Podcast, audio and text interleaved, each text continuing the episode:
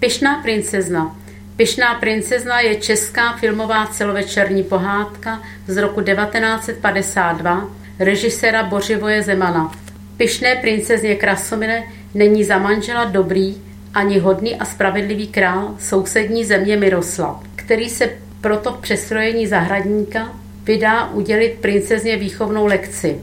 Princezna se do něj zamiluje, poté uprkne a pozná život obyčejných lidí.